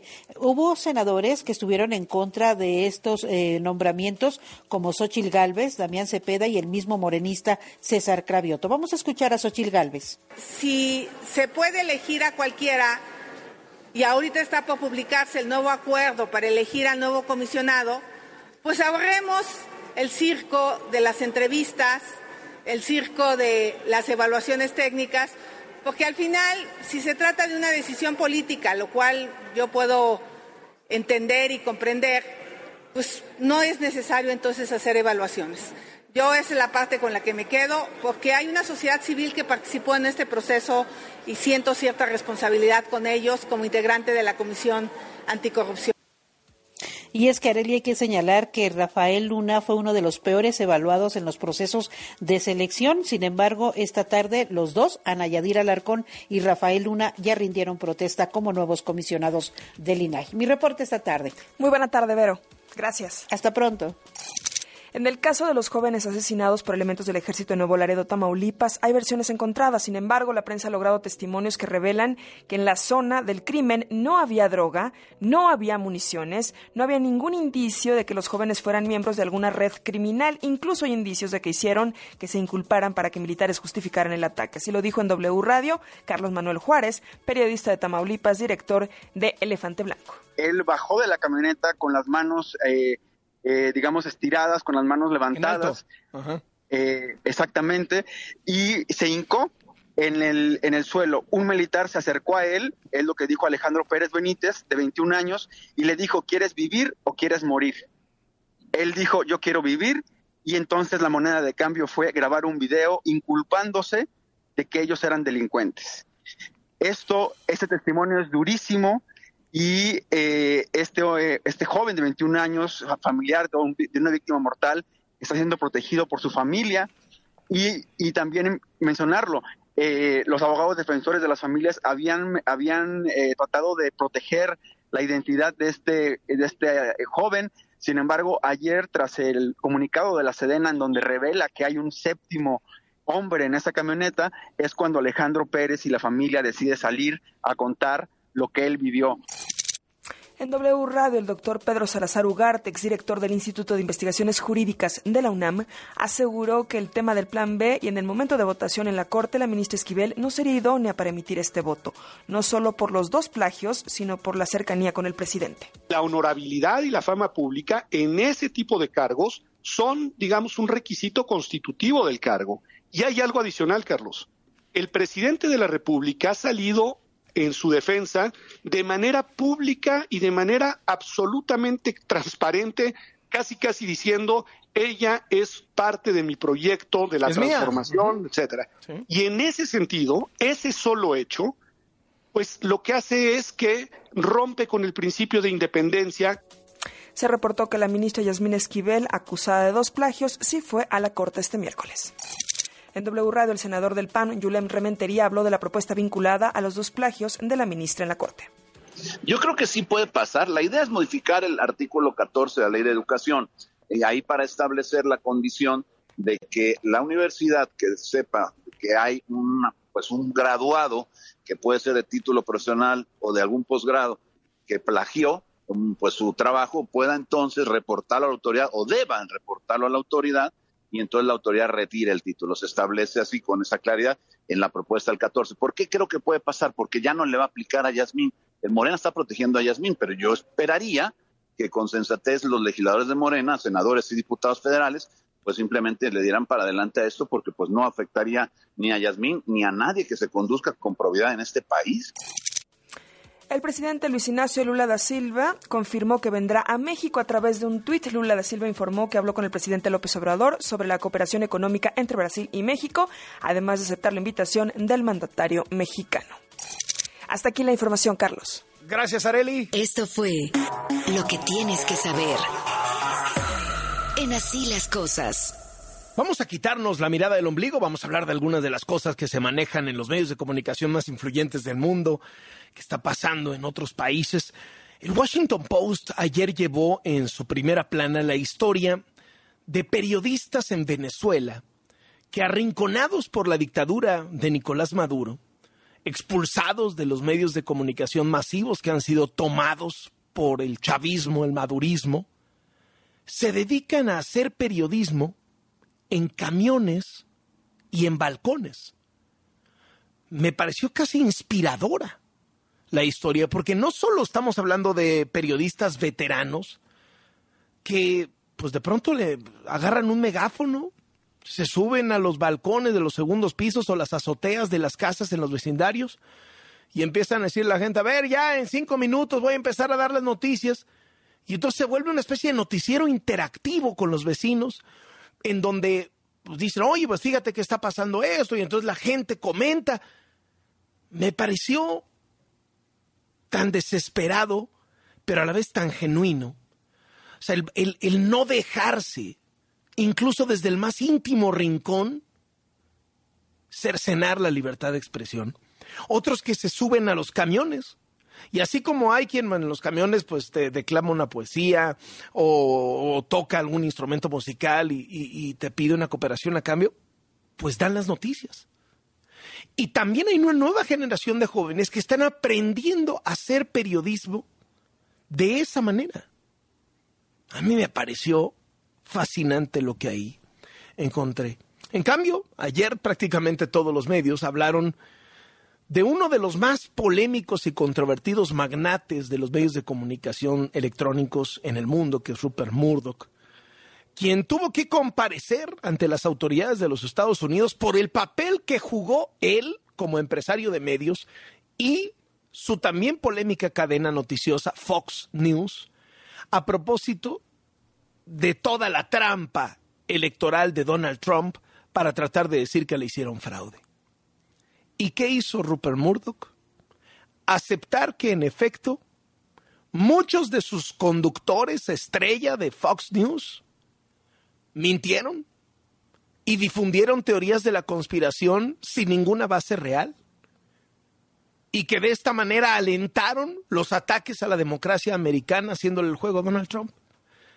Fue muy enfático en decir que, que Fox News como tal no tenía esa política, pero que en mayor o menor medida, pues tres, cuatro de los más importantes conductores de Fox News, sí. O sea, los empinó el dueño, para ponerlo claro. Sin embargo, pues hay muchísimas más evidencias que señalan que fue una política del medio hacerle el juego a Donald Trump y no solamente una ocurrencia de algunos de los periodistas más destacados. El eh, Washington Post cuenta una historia que tiene que ver con, con el racismo y con las reparaciones que se han venido dando con el paso del tiempo. Y es concretamente de un barrio en San Francisco, el distrito Fillmore, en San Francisco, que en 1960, o sea, imagínense, hace 60 años, fue arrasado. sacaron a todos los afroamericanos de esta parte de San Francisco, los mandaron a otro lado, destruyeron el lugar y hoy resulta que es una de las zonas más cotizadas de San Francisco. Y entonces hay todo un proceso legal de los afectados hace 60 años y sus familias para decir, oye, ¿y a mí por qué me hicieron esta injusticia? ¿Y por qué el Estado, el gobierno, no me repara este daño que me hicieron hace décadas? Y han valuado que a cada persona le van a dar 5 millones de dólares. Mire, a mí se me hace que esa evaluación va a ser impugnada y puede bajar, etcétera, etcétera, pero noticiosamente me resulta verdaderamente relevante que se esté hablando de esto. En contraste, una de las heroínas de la política afroamericana, la que era alcaldesa de Chicago, primera mujer afroamericana de ser alcaldesa, ni más ni menos de que Chicago. Hace cuatro años arrasó, ganó en todos los distritos de Chicago y fue un desastre de gobierno, al grado que ahorita quiso buscar su reelección y fue arrasada. Lo hizo muy mal en la pandemia, el crimen se desató, se disparó en Chicago y se la cobraron en las urnas. El New York Times cuenta en su portada de ayer que Estados Unidos está realizando el adiestramiento de casi 350 reclutas, o sea, pues futuros soldados en Somalia. El reportero que cuenta esta historia platica que él lleva 30 años cubriendo los temas de Somalia. A él le tocó estar pues cuando aquella crisis en tiempos del presidente Clinton del Black Hawk Down, ¿no? Este helicóptero Black Hawk, este halcón negro que se había caído en medio del mercado de Mogadiscio y, lo que les pasó a los soldados americanos. Hay incluso una película en Hollywood muy famosa, hay libros al respecto. Y entonces cuenta que pues prácticamente en esos 30 años Somalia sigue siendo igual. Y este intento de Estados Unidos por tratar de mejorar las condiciones de seguridad, darle instituciones a Somalia, darle una fuerza policíaca propia, un ejército propio, sobre todo para combatir a los terroristas de Al-Shabaab, vinculados con la red Al-Qaeda, pues no ha funcionado y lo están volviendo a intentar. Todos los periódicos hoy cuentan que la Casa Blanca considera que no hay consenso sobre cuál fue el origen del COVID. Sí, ya salieron algunos reportes que dicen que fue un laboratorio en China que tuvo una filtración y que por eso se generó el COVID. El FBI ya está en eso, pero ¿qué dice la Casa Blanca? Pues algunos piensan estos dentro del gobierno, pero otros no. No hay un consenso sobre cuál es el origen, si fue en un laboratorio o si fue en un mercado o qué fue lo que generó el COVID. A propósito de esto, el New York Times eh, cuenta la historia de una provincia de China en donde ya levantaron por completo esta política de restricción al número de hijos. ¿Se acuerdan que hace hasta apenas unos años una pareja china no podía tener más de un hijo? Pero luego cuando vieron que la población le estaba envejeciendo y no nacían, y, esto iba a generar una bomba económica en las pensiones, pues abrieron a que fueran dos hijos y luego a tres hijos. Y ya en esta provincia están haciendo el experimento de tengan los hijos que quieran. Pero los chinos no están queriendo tener hijos. Ya se acostumbraron a otro modo de vida. Entonces imagínense lo que estamos hablando.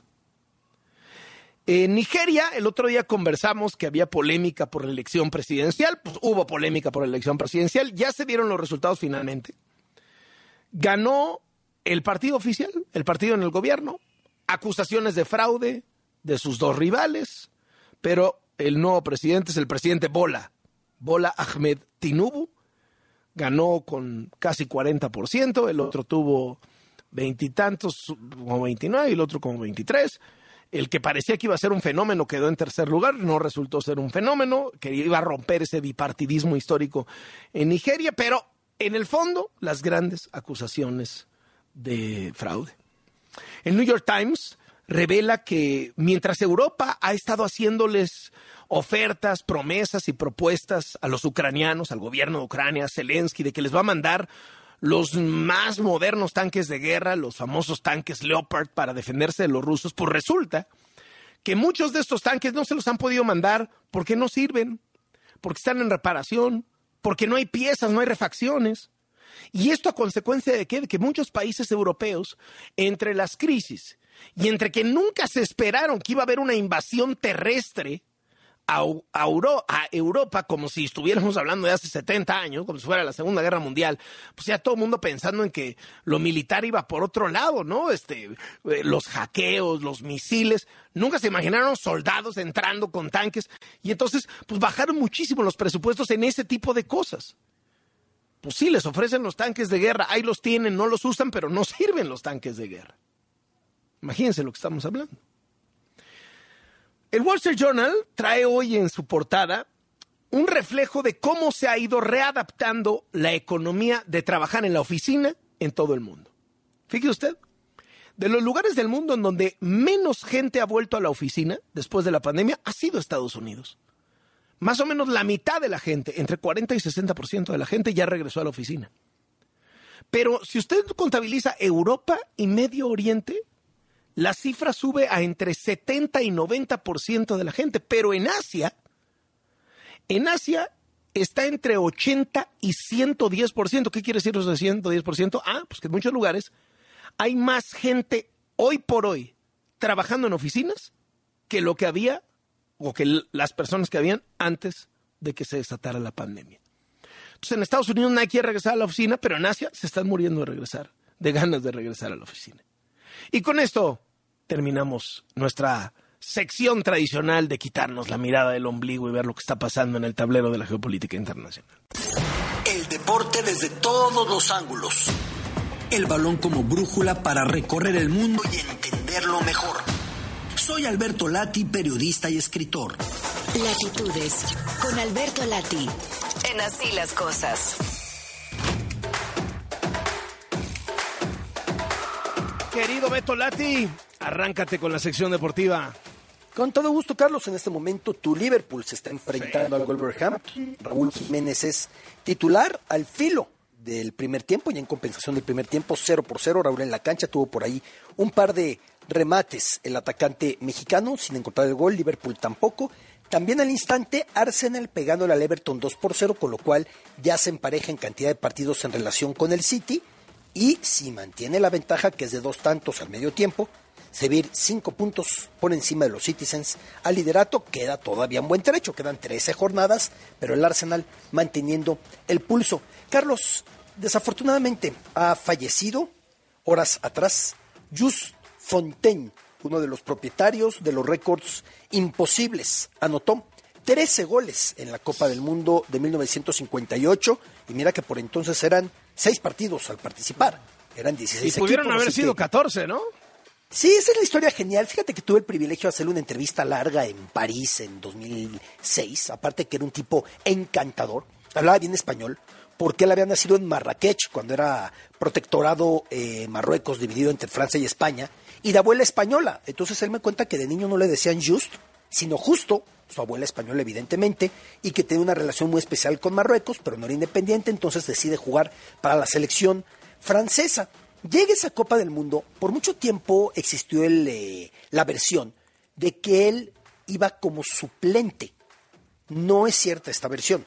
Él iba como titular, lo que sí es cierto es que sus zapatos no llegaron hasta Suecia, al Mundial. Y entonces le pidió un compañero que calzaba más o menos parecido a él, medio número menos, un número menos, y se puso los zapatos, terminó con 13 goles, pero con muchas ampollas. ¿Y por qué? Lo que explicas con todo acierto, que pudieron ser más, para entender cómo no se le daba importancia a esto. En el duelo por el tercer y cuarto lugar de aquella Copa del Mundo de la selección francesa, decide no tirar un penal.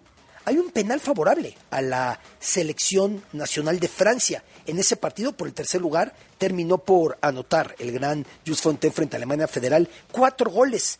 Hay un penal y se lo cede a Ramón Copá, que era su compañero, jugando fútbol en aquel momento, un equipo que sería auténticamente de época en eh, Francia.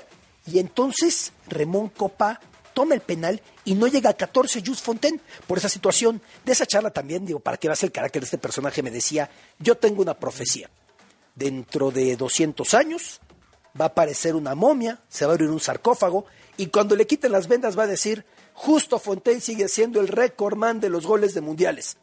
Y es que él mismo sabía lo complicado que es y lo complicado que va a ser que alguien llegue a 13. Si ya llegara a 8, parece titánico, más de un gol por partido.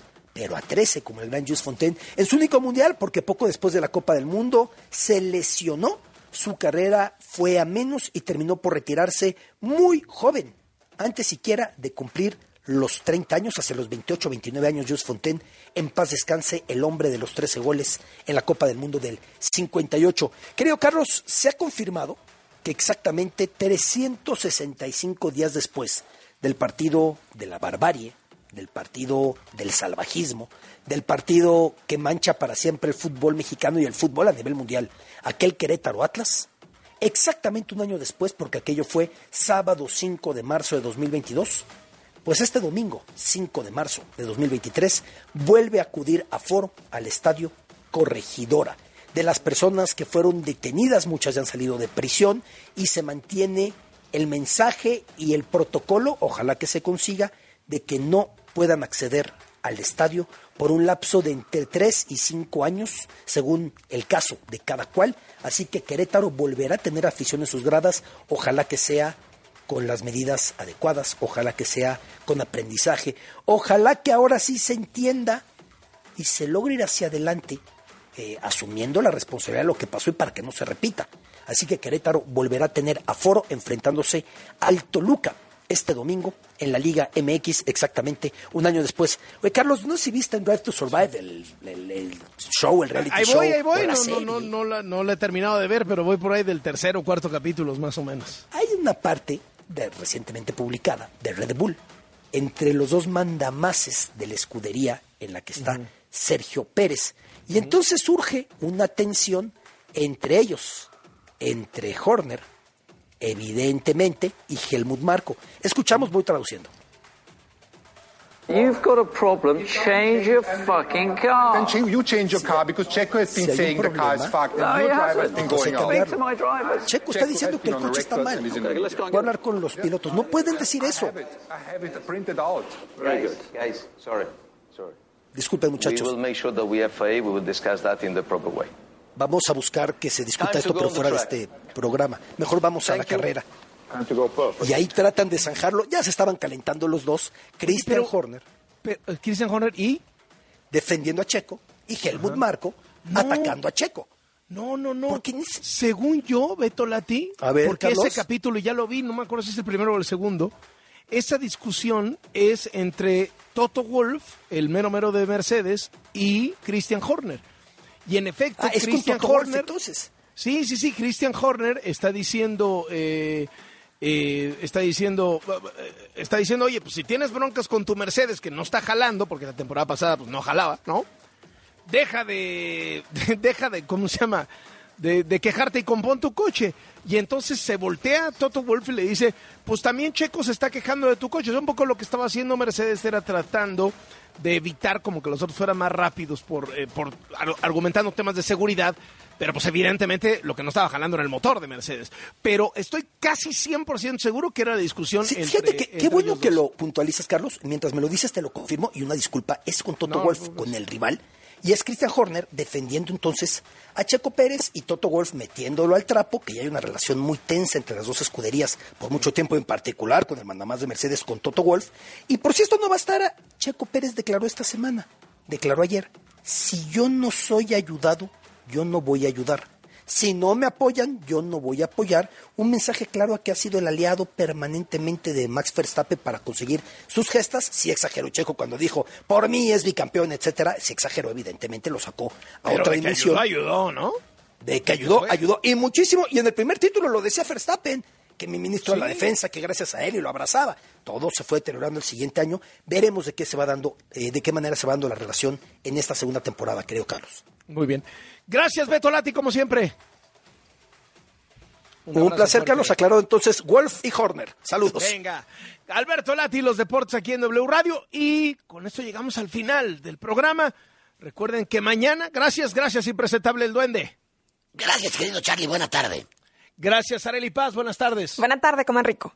Y ahora sí, recuerde que mañana, en punto de la una, aquí los esperamos. Soy Carlos Loret de Mola, ya sabe cómo se pone.